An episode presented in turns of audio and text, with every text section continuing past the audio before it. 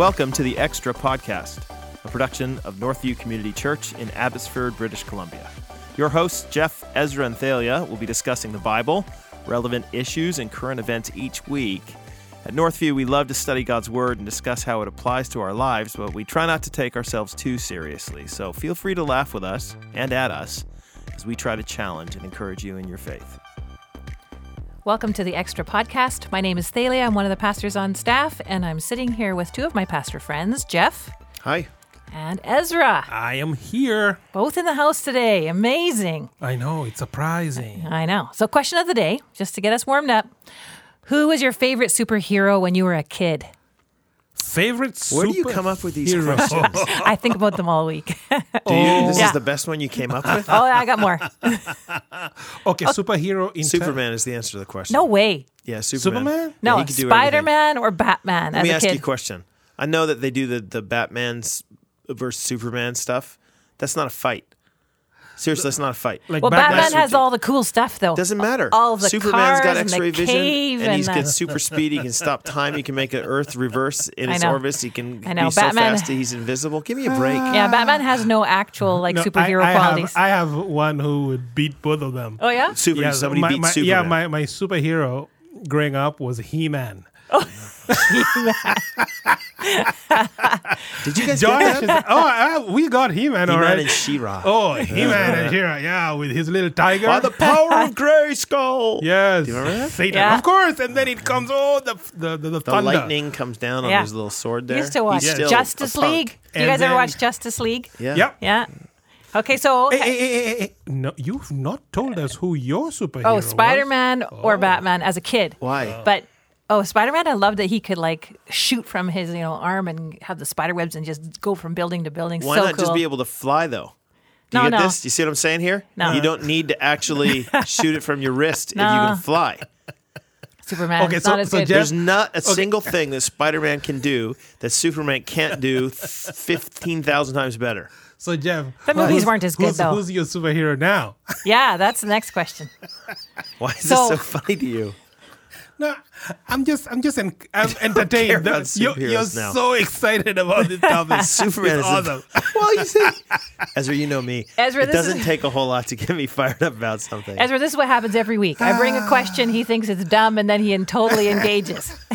oh, Jeff, Jeff is awesome. Have I you guys man. seen Good Incredibles 2? Incredibles Yeah, I two. Incredibles. My favorite is Little Jack Jack. By the end of the movie, he has, I don't even know how many oh, I superhero powers. seen. Oh, you got to see it. it. It's really good. I haven't yeah. seen it.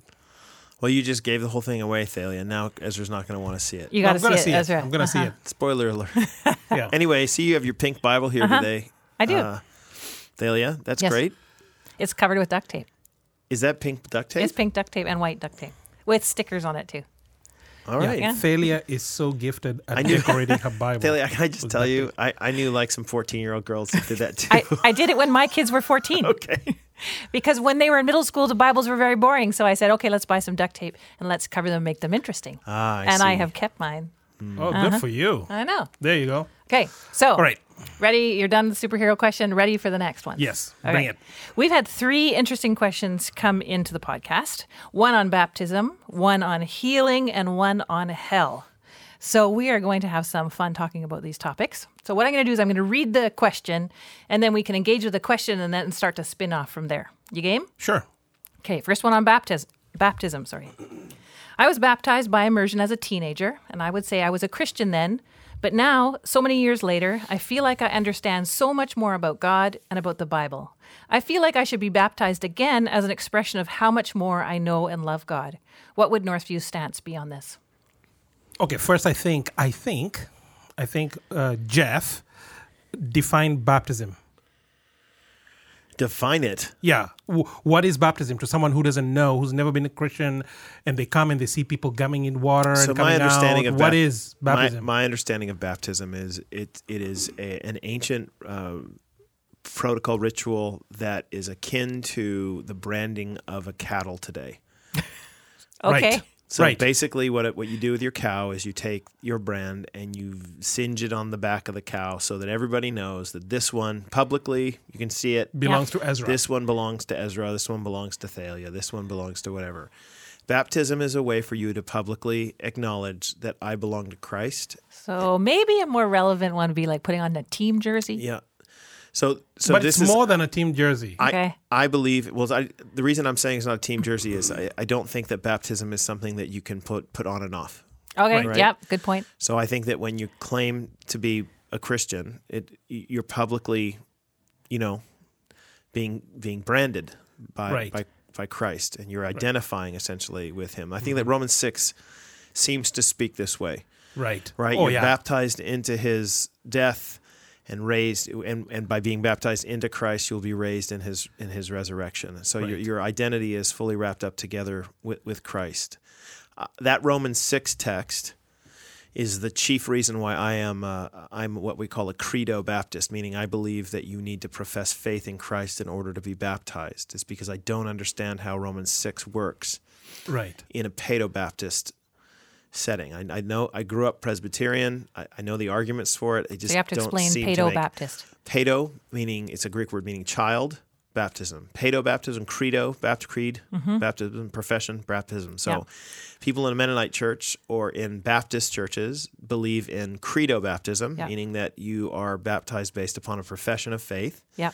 Which presumes that you're old enough to make such a profession Yes. Right. right intelligently or at least some level of understanding and there's a big debate about how like how old is that most people aren't willing to put a date on it or t- you know like age Yeah, on we it don't at Northview.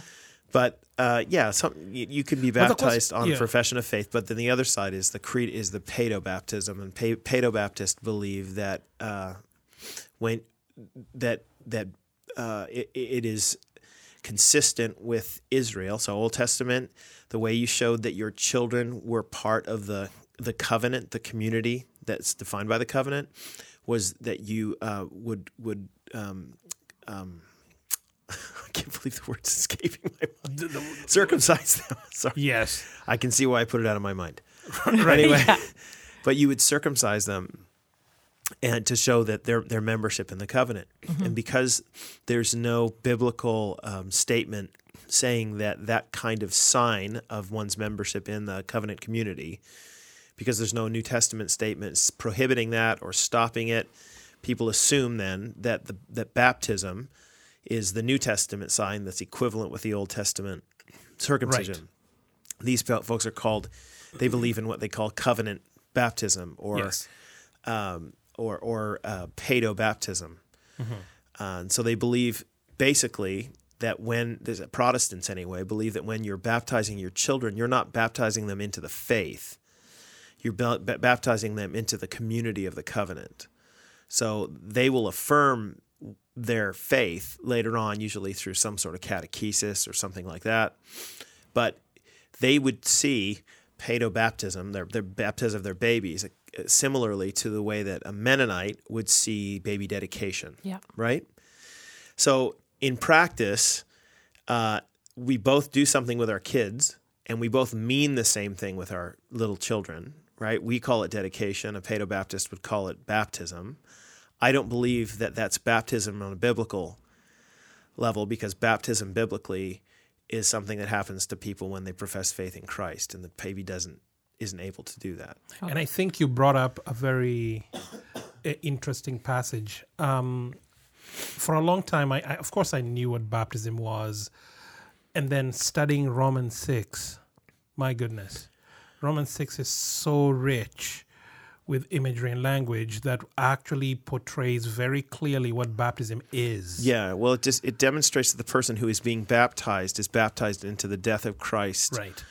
And that this baptism into his death aligns them with they, they're unified with Christ. So it's not the language is not being baptized into the cov- into the covenant of faith, the, the community of faith, right? You're baptized in, into Christ Jesus Himself. You're and and you have union with Christ Right. now, You not now just through the church, but you yourself have union with Christ With and Him. become part of what I'd call the universal church, and therefore, it's all assuming that you're actually a Christian Yeah. Right. that So- and and to become a Christian, you actually to, to be a Christian, you have to profess faith in Christ. Now, Yeah. Yeah. there's a whole. But listen, I don't ever want to belittle those my Paedo Baptist friends. There's a whole bunch of uh, nuances and contours that they want to add to this that have to do with the doctrine of salvation and other things like that. that Right. So here's a question, Jeff. sorry to jump in. That's okay. Thalia. But here's a question. So, would someone would someone break fellowship over the issue of baptism? Well, I wouldn't.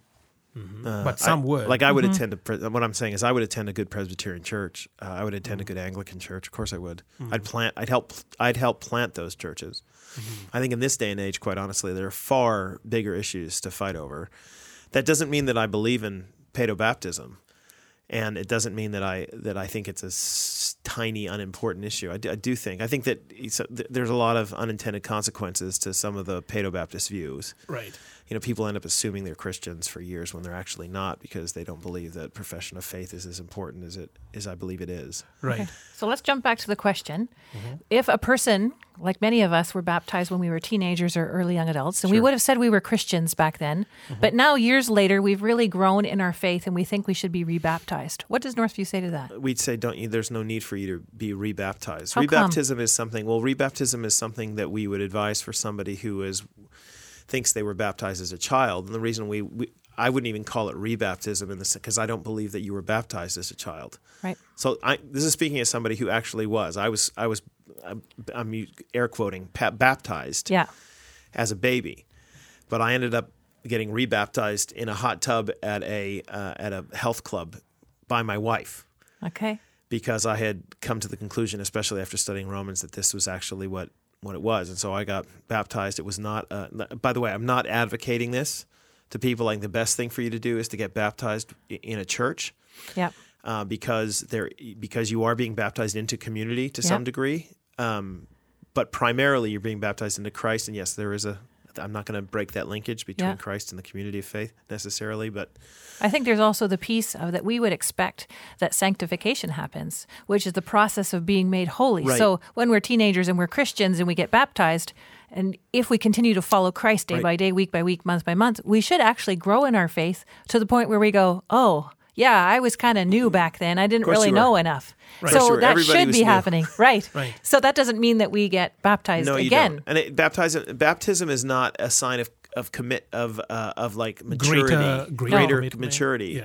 Baptism is a, no. I, I believe in Jesus, and Yeah. then just like every child who has a has has a birth or an early, you know, like you you you grow through the stages, and you're like you said, the sanctification. Yeah. will come- I mean, like you'll you'll have great periods of growth with Christ, and other periods where things aren't going as well, and but you'll you know the those who truly believe and are are are God's elect people will continue in the faith Yeah.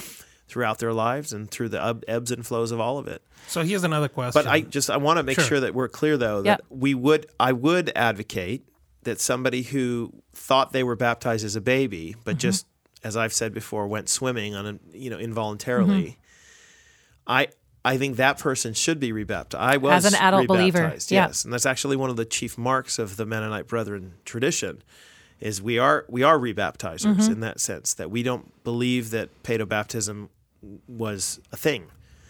We just thought it was getting wet. And so we believe if you came to me and said, Well, I was baptized as a baby, I, I would say to you, Well, I don't think you were baptized as a baby. I think you got wet as a baby, and I think you need to be baptized. Yeah. So, what would we say to a teenager who looks back and says, I wasn't actually a Christian? I got baptized to please my parents or to be, with my friends. Then you should be baptized. Right. That's what Yeah. we would say.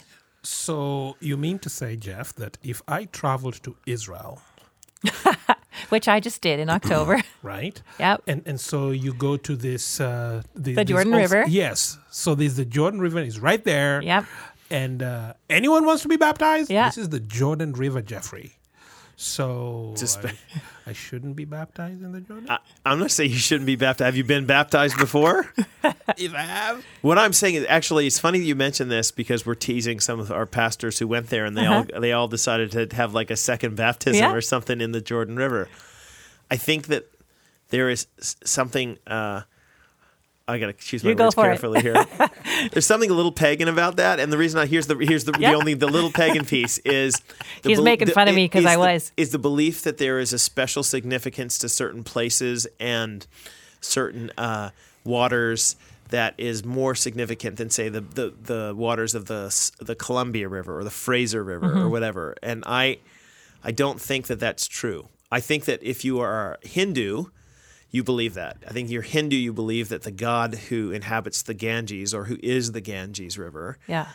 that being baptized in there is an identification with that particular God. Yeah. Well, and part of it for me was the fact that when I grew up in the Mennonite church, different denomination than Mennonite Brethren, their mode of baptism was different. So we were sprinkled as an adult. I was 18, and I, I believe that baptism was fully and totally a baptism, but it wasn't by immersion. And so here I am at a Mennonite Brethren church, and I've never been immersed, even though I'm immersing people all the time. So at the Jordan River, it was actually really cool to actually experience the full symbolism of Oh, yeah. baptism. Yeah. It was pretty special. But had you not done it, I still would have been okay. With it. So I'm not a big deal. I don't have a big fit. I mean, the word baptism, uh, baptizo, it, it means to immerse, and that's the actual Okay, one more- language. But I, I'm not. Some people I are still sprinkled. want to Some talk people. about this baptism thing. For Why? Yeah, No, we are no, not. this- We're not leaving the topic yet. Oh, good, good, good. Because I have another great. question. Yeah, yeah. So when people have questions about baptism like this, we bring them to our pastors' meeting and we talk about them. Because one question that comes up now and then is, what if someone wants to be baptized by immersion, but they can't for physical reasons, or maybe a mental health issue like a huge social anxiety about, or a water anxiety, or whatever. That's what, I'm do we saying. say? I'm not. I'm not massively troubled by the the mode. The mode. No. But uh, some people are, and I think in bet in all things being equal, the word means immerse. So let's immerse. Actually, we used to have a pastor here who used to, uh, Dave Heidereck, used to Yeah. put people under and hold them down for a while to make sure every last thing touched them. I'm not. I'm not as concerned about about that. Yeah. uh, as as they are. Um, we accommodate people. We want to have baptism. Bro, absolutely. Yeah. No, and again, I, I mean, I, I probably going out on a limb. pl- please hear me. Being baptized in the community, publicly in the Mm-hmm. community of faith, is the best option. I don't follow my example where I just one day came home and said, "Honey, you need to baptize me because I think I I think I didn't count when I was a kid, and I want people to know." And there were Yeah. people walking by, right? Yeah. And my wife was just me and her in the hot tub, and she was like, "Are you sure this is okay? Are you sure I can do this?" I'm like, "Yeah." No, I don't think that there's any like you know formal pastors that need to do that or anything like that. Um, I would have done it differently now, right? Yeah. Well, So that's that's part of the growing and changing as we realize, oh, well, but at the same time, if if you're like, well, I would like to be baptized in uh, the lake on our family's holiday with all of those people present, okay, right? Like I don't, I don't. we don't forbid it. No, No. by no means. I, I would just encourage you to maybe t- take our baptism classes or if you work through. I think we have some booklets and stuff that you Mm-hmm. Can work through. Just at least think about that and and consider that there is a significant uh, aspect of baptism where you are being baptized into And it's Christ and and Christ is the head of a body and Yes. you are now part of the body. Do you understand? and what I it's mean? very Like- encouraging for the family of believers to witness other people's baptism. Like it's encouraging in our faith. Ezra, you had other questions on No, I- baptism. I, mean, there, there are so many. There's so many issues that come up here. Like I'm thinking, a, a lot of people ask why we don't have uh, altar calls here at Northview. well, how does it have to do with baptism? and, and this is why. Oh, I know what you mean. Yes, Yes, you okay. can see where I'm going with this one. Uh, a lot of people, when they come to saving faith, um, pastor was preaching, they lifted up their hands, they came to the front of the altar, they were prayed for, and so now in their minds, that was their public declaration of faith in Jesus because they came down to the altar, and so baptism becomes uh, maybe another step in their Christian growth, and they might do it 15 years from from that time and so on. And yet, the scriptures seem to indicate that that public profession of faith, that coming to the altar, is more like come to the waters yeah. uh, to be baptized. Yeah, one of the challenges of the altar call is it has actually displaced baptism in the minds of some people as the beginning of their Christian journey. okay, so hang on, I'm confused. You're saying that people come to the altar, they commit to following Christ. well, if I if I ask you, Thalia, Yeah. when did your Christian faith begin? Mo most people, you, you Yeah. might answer, well, I prayed to receive Christ on such and such a date, or I, I prayed the pra- the sinner's prayer, or whatever. yes. Um, lots of people would point, it, especially because the altar call has become popular through- throughout the 20th Oh, century. and you're saying that Lots people would- baptism is the first step, not the. yeah, that basically what's happened in the Christian church is that people have ended up saying, well, the beginning of my Christian faith was at the day that I prayed a prayer. When I actually think that most, mostly in the New Testament, Mm-hmm. you would point, you know, like Peter, uh, what should we do? Well, believe and be baptized is the language that he uses. And so I, there's no command for a sinner's prayer. Right. but there is a command to be baptized, and Right. that's because baptism is supposed to be. I mean, what is it? The start. It's basically the starting line. The Right. gun goes off, and you start running the race of Yes. faith. Right. I mean, that's So, It's the essentially it's the branding. Of so it. if I understand you correctly, you're saying it would almost be better if it was tied quite quickly. yes, Except that a lot of kids come to faith when they're like four and five, and we encourage them to wait until they're a little older. right, which is creates, and this is one of the interesting Yeah. parts about. Uh, Credo baptism is that Yeah. it, it does create that that particular challenge. The- but some partic- churches don't. I was at a church last summer actually in Oshawa, Ontario, and they were baptizing a kid who's like 7 Mm-hmm. something like that. So there's a ba- he was a Baptist church, and I was like, oh, okay, that's an interesting. You know, like a lot of churches wouldn't do that. But I, like I said, I, I'm not. I'm not going to have a big fight over the. Yeah, we don't have an age here. We've had young kids, eight and nine. Uh, What I mean- Ezra's trying to say though is that the, you, that the altar call can be a can be create some uh, See, one of the re- misinformation or at least Yeah. mis, people get misguided about like so wait a minute so what is baptism if Mm-hmm. I if the altar call and, the, and me praying a prayer is actually being in a Christian my Christian faith what is what is this thing? baptism and so Ah, I think what he's saying and what I kind of agree with here is that the questioner is raising so what people start thinking well baptism must be this extra like only if you're really serious Christian Oh yeah, Right. gotcha. or mm-hmm. or something you Like do I kinda for have to have it together before I get baptized. That's not true. right. Yeah, That actually no, it's it's Yeah. the beginning Yeah. of the faith. right. Okay. So a lot of people. So this should move a lot of people who've never been baptized before, and they're sitting there thinking, "Okay, do I really want to make now a greater commitment to Jesus by being baptized? No, do you have a commitment to Jesus? Do you have a commitment to Jesus? Do you believe in? I, we, Yeah. we baptize you based on the profession of your faith, Yes. right? Yes. Right. And so if the answer is yes, I believe in. Je- Okay, be, Be baptized. Great. Okay, let me mo- let us move along. But on that, baptism class is early May, and this is end of April. so if you're listening So that was all a veiled, veiled attempt to get people to go to a baptism baptism, class. There you go. Okay, so the next question is on healing. I have to read a little bit, so don't jump in right away. So I'm the question is Is it okay to declare anything in Jesus' name apart from the surety of salvation and promise of heaven? So we've recently moved to the US. This is from a family that used to attend Northview, now in the US. And we think we're attending a more charismatic but theologically solid church. However, there's a person in leadership that often makes statements like the ones below in regards to healing. And here are the statements In Jesus' mighty name, you ha- are already healed. You just need to declare daily you're healed in Jesus' name. Every morning when you wake up, just say, I'm healed. Is there anything to be concerned about here? Is it okay to declare anything in Jesus' name apart from the surety of salvation and promise of heaven for believers in Christ? Ezra, you're on deck. Yes. So I think there is a movement in uh, in the Christian church today that I think I would call dominionism.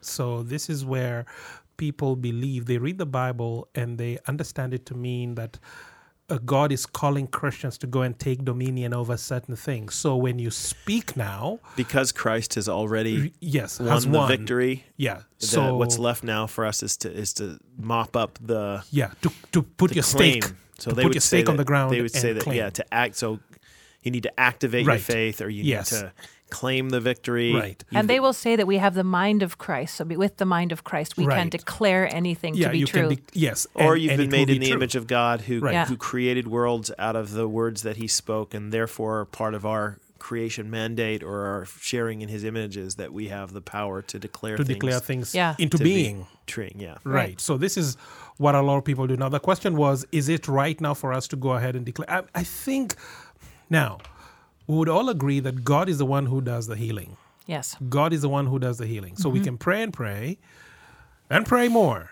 And God wouldn't heal this person. And then my my youngest daughter would come and pray once and God can heal. God is the healer. So the idea or the notion that uh, we can bring about change and effect change by the things we declare is not scriptural. At least I don't see anywhere in the biblical texts that will will will, uh, will call me to do this. The scriptures will call me though to trust God and to pray to God and ask God to be the one who would move the mountain, who would bring the healing, God who would restore if it be His will to do so. So it, it, there are there there's a certain movements in in Christendom in North America, and I'm thinking, and a lot of it goes to Africa as well, where Christians are being taught the reason why you're stuck where you are, either with your joblessness, disease, or singleness, or barrenness, whatever it is, is because you're not declaring, you're not speaking these things into being. Therefore, when I say hello to you, the way you you respond to that hello, you're basically declaring truth to yourself, and that mm-hmm. truth will come to pass. Now, I'm wondering where in the biblical text do we get this kind mm-hmm. of belief? And I don't see. I well, don't see. It, it sounds good, right? I, we were at a church at the beginning of January in Palm Springs, and they were declaring victory over the year and declaring that you'll have your best year yet. And if you declared it, it would come true. But we know that in this world there is suffering. Yes. But in, to take heart, Jesus has overcome the world. Like it's but not. The, but the argument that they have is that that that to claim that that yeah. suffering, there is suffering, but you can have victory over it yeah. in the same way Jesus has victory, right? Because he's already achieved it, and so they would say that you're living in kind of an Old Testament yeah. way if you don't claim that victory, right? By his stripes we are healed. Yes, is is the way the language works in the scripture. But, but even, but even that verse is misquoted. Yeah, that's no, not the, what that verse well, means. What you're dealing with here, quite honestly, is what we call an overrealized eschatology. I know it sounds a long word, right? But yeah. eschatology meaning end times, right? Mm-hmm. And overrealized end times. So we know that God will bring all things to a rightful conclusion, right? Yes, new heavens and new earth, he will all things will be made right and true and good. That's the great glorious hope, right? Yes. Physical resurrection and new bodies on a new earth and all of that kind of stuff. So he has already achieved that. Yes. Right? But he has not yet totally achieved it. No. So there there is this tension in the present age where we live, and I've tried to draw this at Northview several times on a little board, that we live what was called between the ages. We live when the age that is passing away, which has already been basically put to death by Christ and his death and resurrection, right? So death is defeated and stuff like that, but death is not yet totally defeated, even though no. Is already defeated. Do you understand? Yeah, the now so, and not yet is often right. how we say it. And so the, the the age to come is already in effect, and the age that passing away is still in effect and so you live be- in this overlap of the ages, yeah. which means a whole lot of things. And one of the things that it means is that we we sometimes sound like we're talking out of both sides of our mouth. Do we have victory over sin? Yes, totally. Well, not yet, right? Not yet, totally. Can you have genuine victory over sin? Yes. Can you have genuine healing? Yes, totally. Well, no, not yet. You're still going to die, for mm-hmm. example. Right. Right. Yeah. Right. But but Christ has that's why he's called the first fruits, right? That that it, he he is a sign of what will be. Right. Okay? And so when I pray for somebody and I lay my hand on them to pray for their healing, I can in all honesty say that healing is God's will in the long run. Yes. But is it God's will right now? I don't know. We're going to pray that the Lord would bring his kingdom to bear in there. this moment. Yeah, right he would now. have mercy on your body. I would say though that it is the Lord's doing, not mine. I don't have any authority to to dec- decree and declare any of that. There's biblically there's no there's no uh, basis for that belief that I can decree and declare something to come to fruition. I don't have that kind of power. That you know, the God does though, and I can make yeah. a request and ask. And this is why you have in James you know, the elders of the church are supposed to come together, and what they're told to do is not to decree and declare anything over it. Pray. They're just lay the hands and pray. But the fervent prayer of a righteous man is powerful and effective, right? Right. Yep. Isaiah, or sorry, Elijah prayed for whatever, and the, the rain, rain, came. came. Mm-hmm. And so we are given examples of how, which is interesting, by the way, that's an Old Testament text, isn't it? Right? So it it's, is. It's not God. God answers the prayers of His people, and He He will, but He will do it according to His sovereign purpose, purposes, and yeah. will.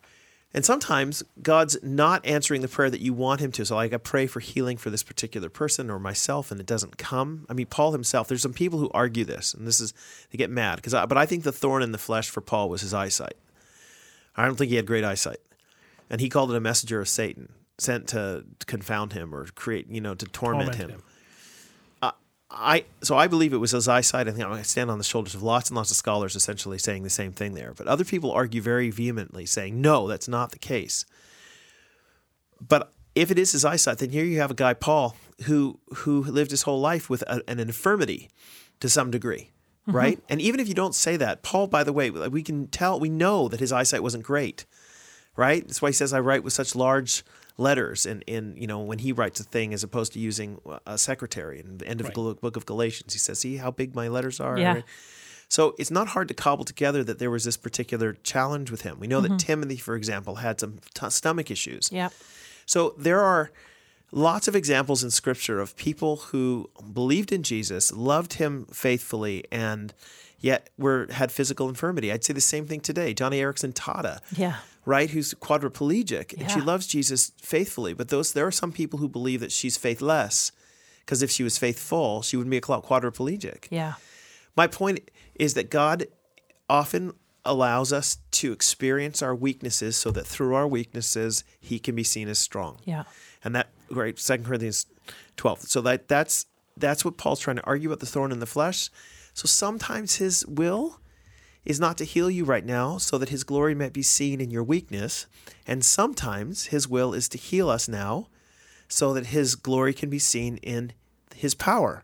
So, if people are listening to this, let's say they're listening to podcasts or reading articles, or if they're at a church that are saying these things, hmm. what kinds of things should worry us about this? Yeah, I well, what I what would worry me is that I think that what sits behind those statements is a theology that I think is flawed. And what really concerns me is that you're setting that the people who are saying that are unintentionally setting up the people for an expectation of their Christian life that is higher than actually they should expect it to be. Yeah.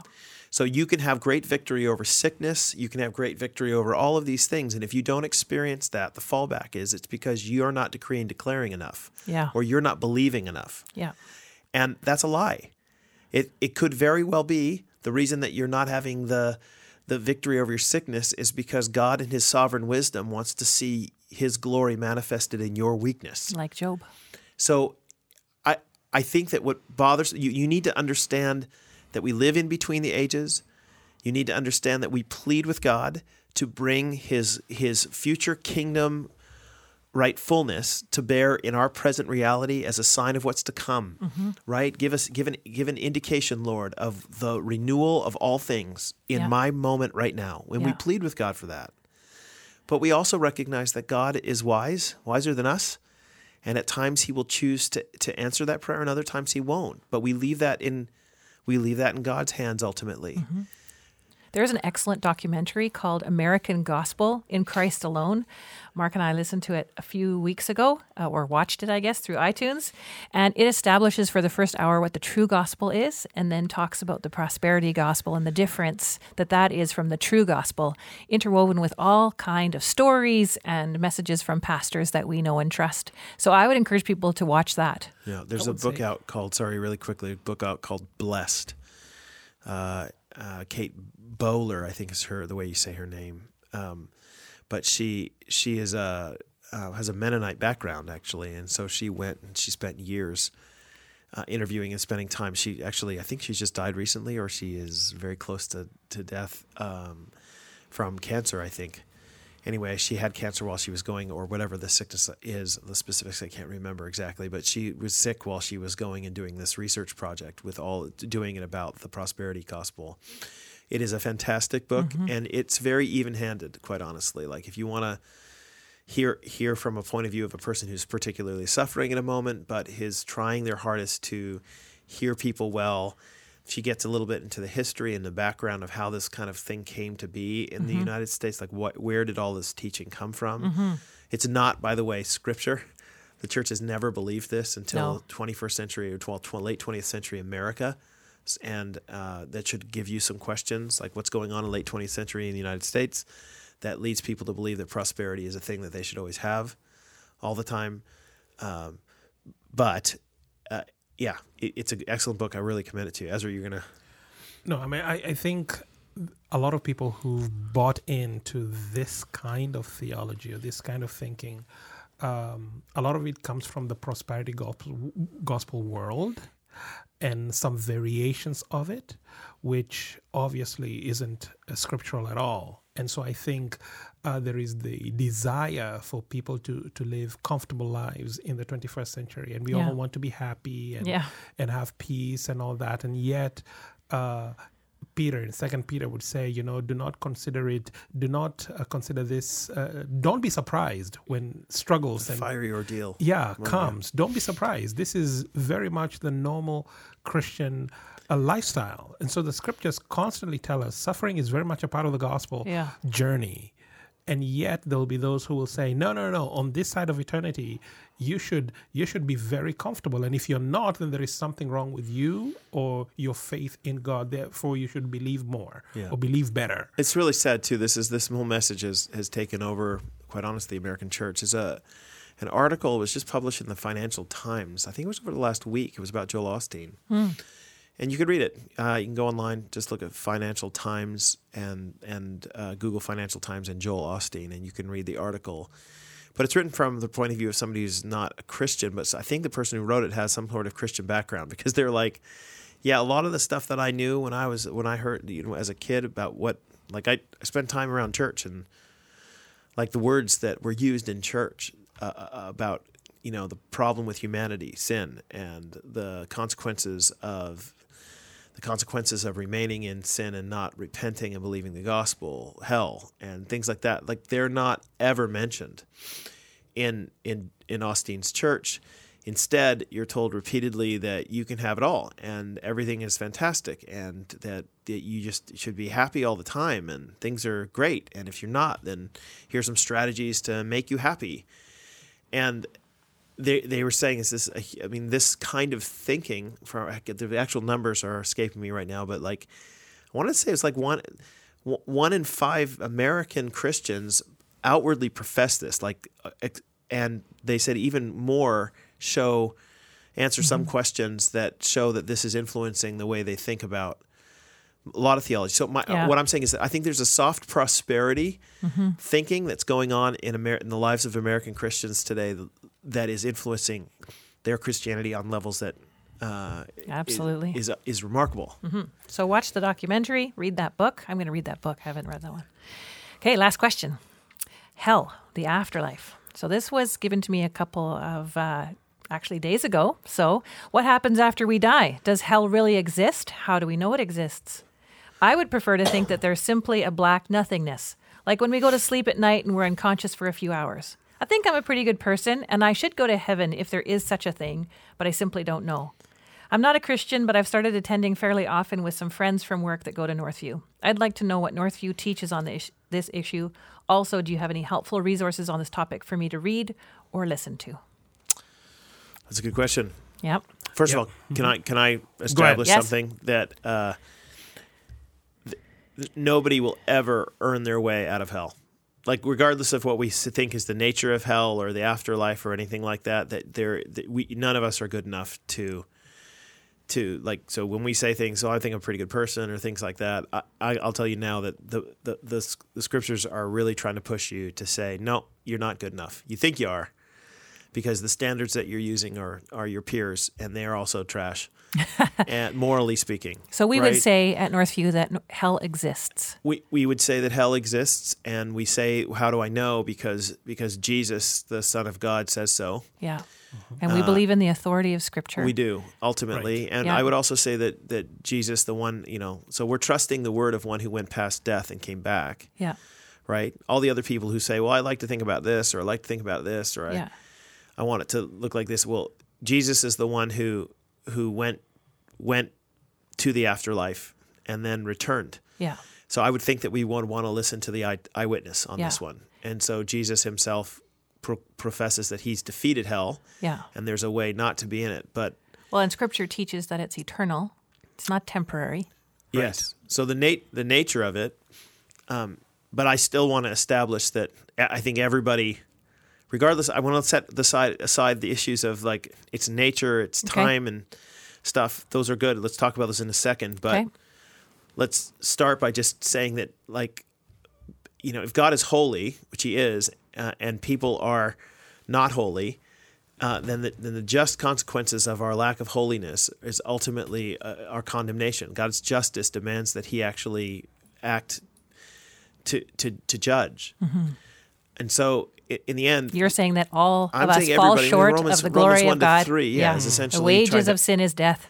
Yeah, that there's nobody who deserves it. So I just want to make sure that that's understood. That that oftentimes people say, "Oh, I think I'm going to avoid hell because I'm a good person." I just lines that's in there, and I just always want to say, "Well, no, that's not that's not actually the way it works. Because none of us are good enough." Well, because we as people want to compare our goodness to somebody else, and we want to say, "Well, I'm better than that guy, so probably I should go to hell, uh, go to heaven if there is such a thing." Because Some may say I'm that, pretty good. yeah. Yeah, God's God's standard is Himself, though. yeah, right? And that what what you need in in order to be counted righteous with God is is you need to either be as good as God, or you need somebody who was as good as God yeah, to attribute their righteousness to you. yeah. Spoiler alert: There is And, a person. and that's Christianity, though. Yeah. Right. Right. So here's a question, Jeff. Question. So someone might be listening and thinking, okay, so we would say God is just. Yeah. So you have someone who, like a Hitler, for instance, who's responsible for the deaths of millions of people.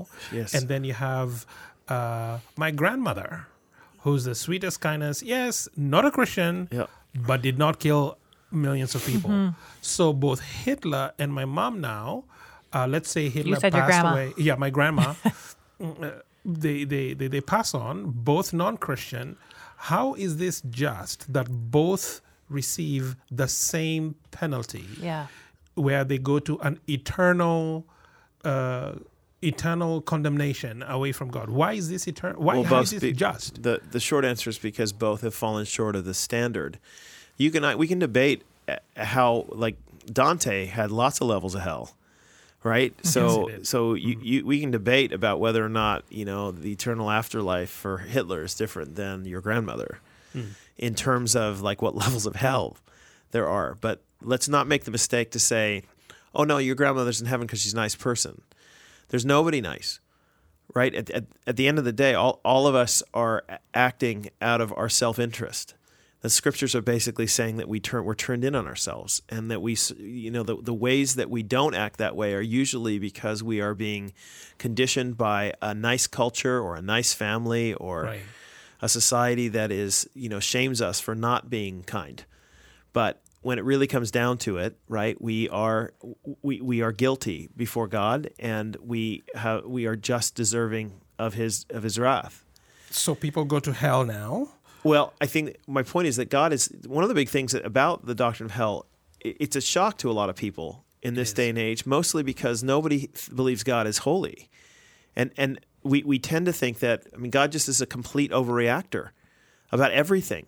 Like, why is he freaking out when somebody touches the ark in the Old Testament and kills a guy? Why why does he kill Canaanites? Why does he do all these things? And so, you have lots of authors trying to argue, well, that's not what God's like. God would never judge anybody like that. But the reason they're saying that is because they don't actually view him as holy, as as what holy meaning set apart, as being morally pure on a level that if you saw the morally pure God, you know, you, you would you would feel so debased that you'd want to die, which is what happens when people in the Old Testament see, See God. God.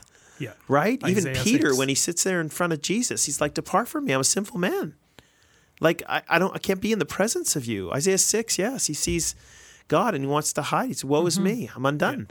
we see him as a kindly grandfather who we can plead with to say, "Well, I'm a nice person. Right, Let me in." That caricature, right, is is what we call uh, based upon the immanence of God, meaning His nearness, and that's true. God is near. He's come near in Christ, you know, particularly.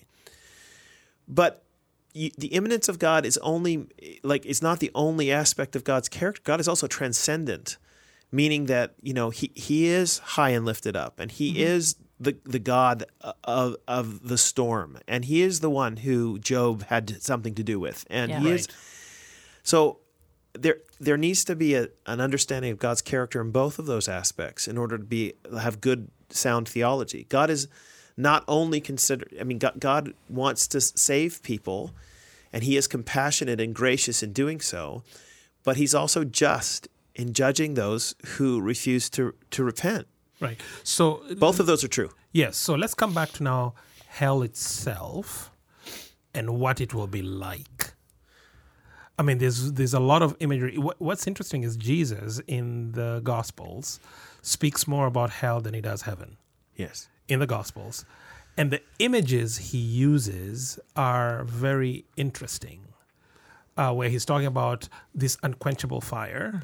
He So- talks about darkness. So the language that's used, Gehenna, as the word hell is translated. Right.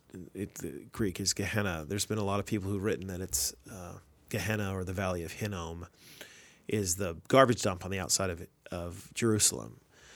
Uh, and it was later in later days. It, it was. There's still some there's some question as to whether or not that was the case in the first century or that kind of thing. But the idea, though, have you've ever been to a garbage dump in a in a you know two thirds world or yeah. whatever? Like the fire doesn't go out. Like it's just always burning. There's always fire. There's always fire burning and stuff. Mm-hmm. And so the imagery is that yes, it's continually going. That's the, the, the I think that the language there, the eternal nature of it is that it can it continues to go. There's a big debate among Christians about whether or not people are are destroyed. It's the language that's used sometimes in the scripture, meaning they are annihilated in hell after a little while, or if they have eternally conscious torment. Um, I tend to hold to eternal, con- eternal conscious torment because the language of hell, uh, Jesus says in one of his parables that some the, the sheep will go off to eternal life, and the goats will go off to eternal punishment. And Yeah. Right. that The word adjective eternal, eternal.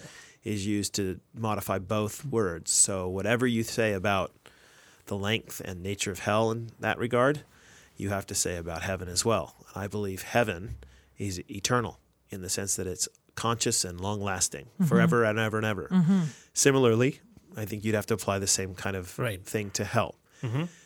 Um, so I believe that it lasts for, forever. You guys can disagree, but others believe in what's called uh, annihilationism, and others then believe in a universalism or some kind of second chance where hell actually is a short term thing, a purgatory of some variety. No, I mean the the scriptures are clear that this is eternal, and even m- multiple uh, parables that Jesus uh, talks about, you know, the master coming back and taking the rebellious servants and casting them to eternal damnation. So the language he's using here indicates very clearly that hell is eternal. So it is a conscious eternal separation from no e- uh, conscious eternal condemnation that the person will be experiencing uh, torment but okay, but there's a debate too, though, about whether or not that's even if you go in that direction, which is what I do as well.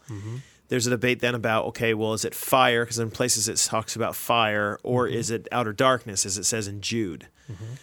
How could both of those be the case?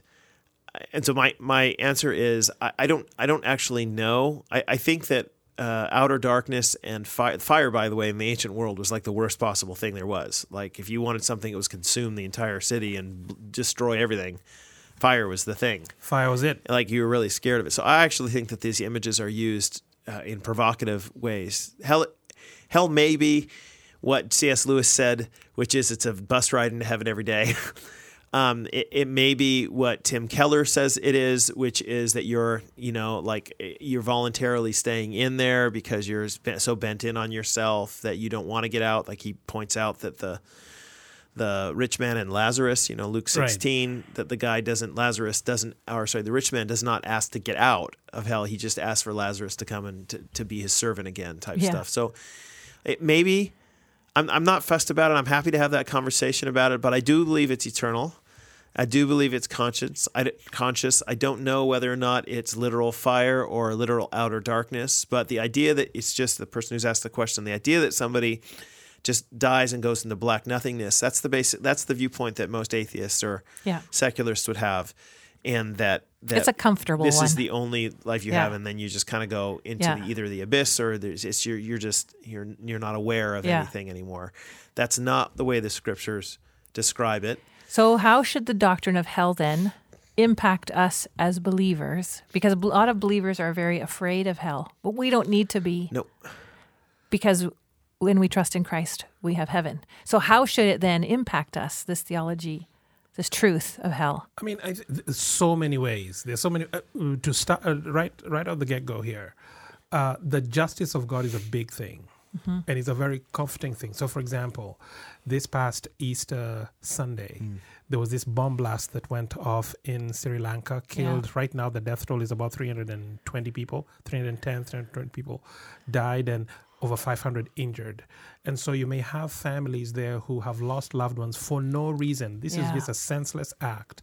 They went to church, went about their business, and boom, their day has been changed.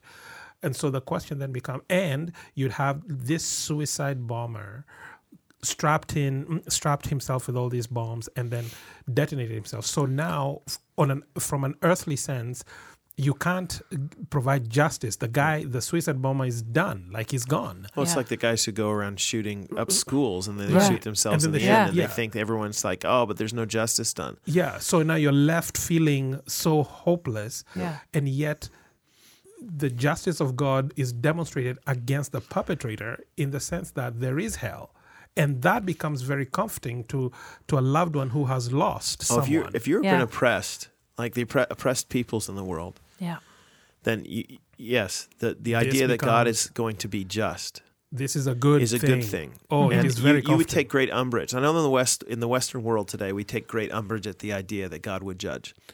But the problem, the reason that we do that is because we've not really been under oppression. If you've been under oppression for long enough, the idea that God is going to judge the oppressor, especially the government or somebody who's come and that, like wicked, the idea that God is going to judge Hitler, who killed himself in a bunker, like that seems like he got off scot free. Or for, Yeah. for instance, But yeah, he didn't. He didn't. Right. That, God actually. So so Romans twelve, for example. That some people would say, well, that that leads Christians. I've read this many times.